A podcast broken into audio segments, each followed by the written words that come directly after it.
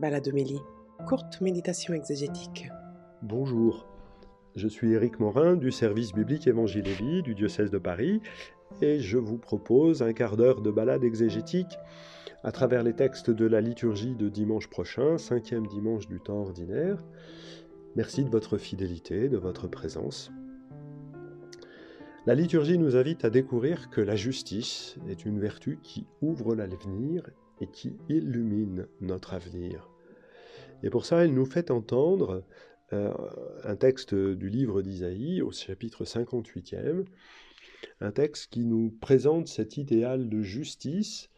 Euh, partage ton pain avec celui qui a faim, accueille chez toi les pauvres sans abri, alors ta lumière jaillira comme l'aurore, et tes forces reviendront à la vie.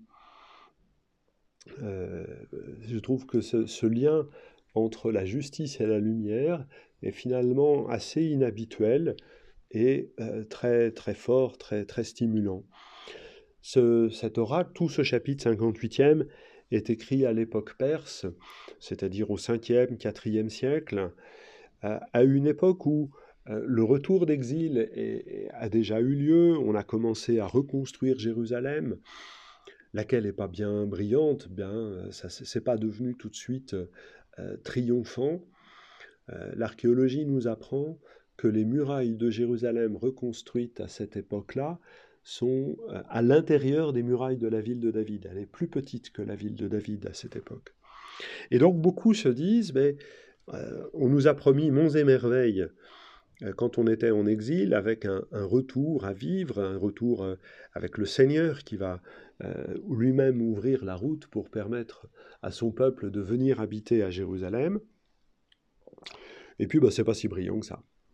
Voilà, c'est très modeste. Une des réflexions, et, et, toute cette réflexion est portée par les chapitres 56 à 66 du livre d'Isaïe, qui sont écrites à peu près dans à cette période-là. Et une des réflexions qui nous est offerte, c'est de dire, c'est par manque de justice que euh, la, ville n'est pas dans un meilleur état, que le peuple n'est pas dans un meilleur état. L'injustice euh, empêche l'œuvre de Dieu. L'injustice du peuple fait obstacle à l'œuvre de Dieu, l'injustice obscurcit l'avenir. Voilà pourquoi on peut dire que la justice ouvre l'avenir et l'illumine. Chose étonnante, la promesse faite au peuple, si tu pratiques la justice, alors si tu appelles, le Seigneur répondra et dira, Me voici.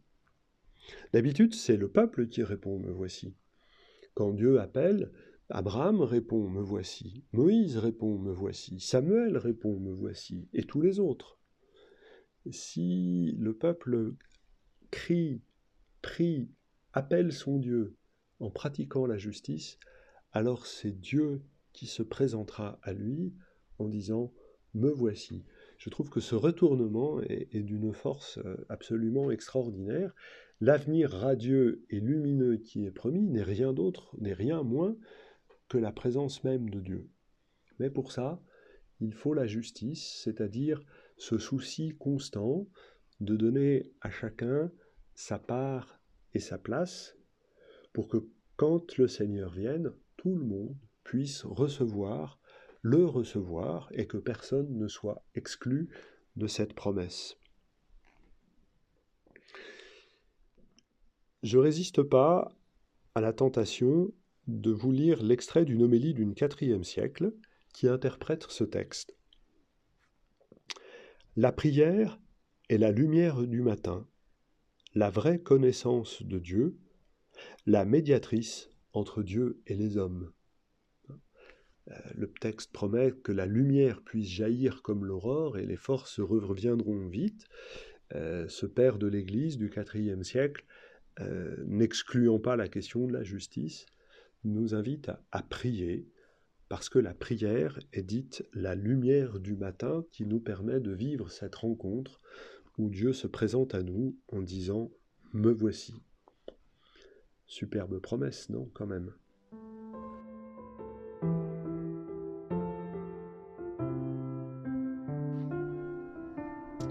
Dans la deuxième lecture, nous poursuivons euh, les réflexions de Paul euh, sur la place et le rôle d'un apôtre dans la communauté.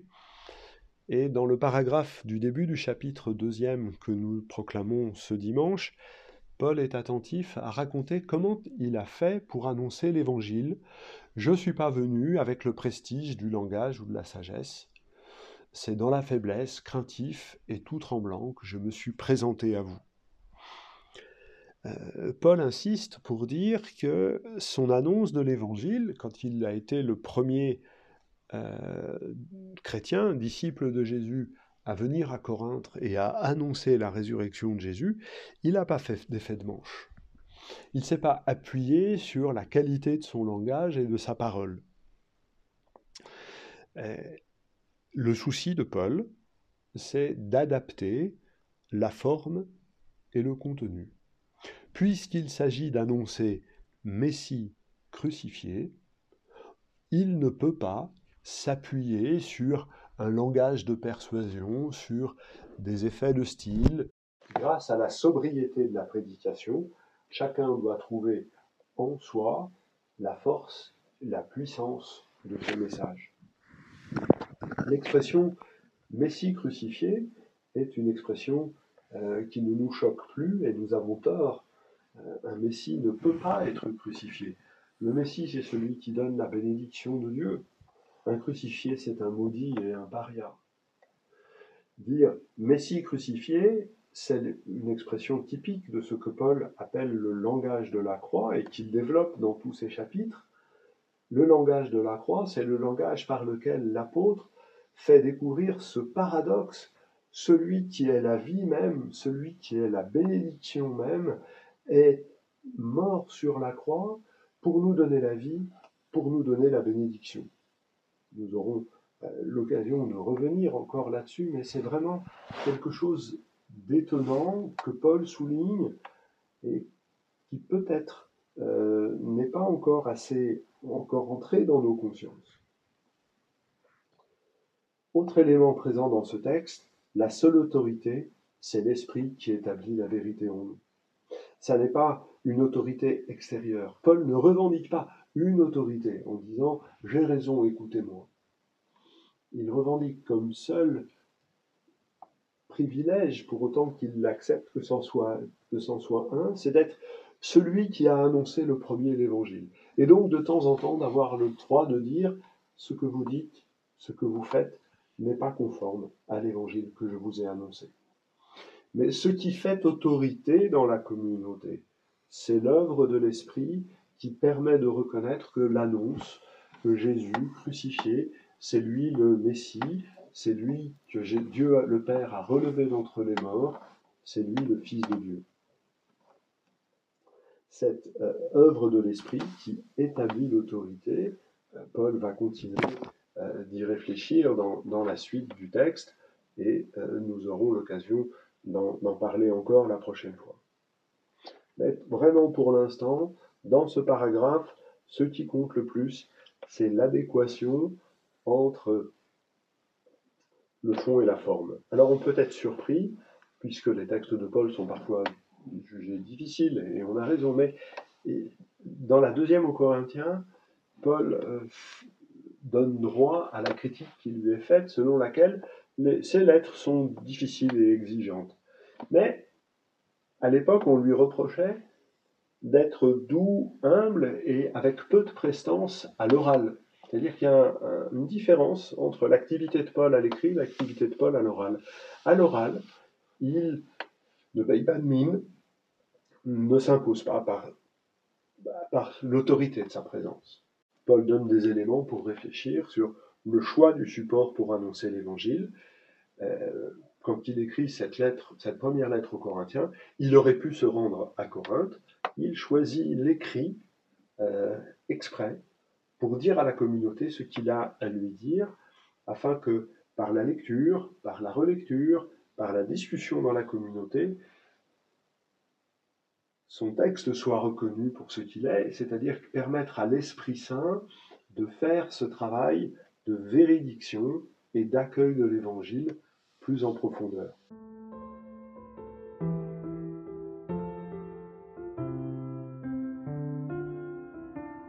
Dans l'Évangile, là encore dans la suite immédiate de ce que nous proclamions dimanche dernier, Jésus, après avoir annoncé son programme, les béatitudes, donne à ses disciples la place qui est la leur.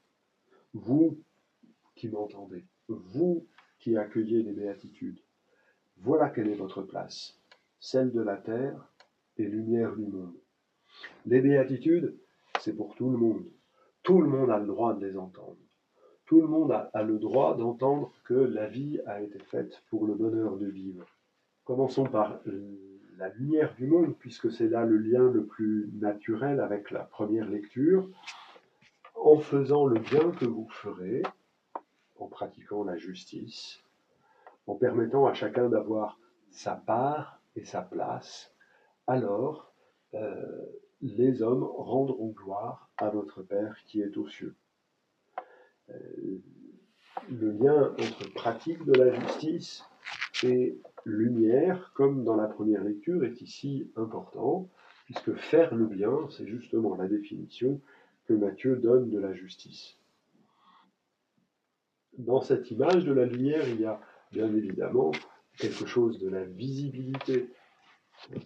Euh, il s'agit de, faire les choses pour que les gens voient.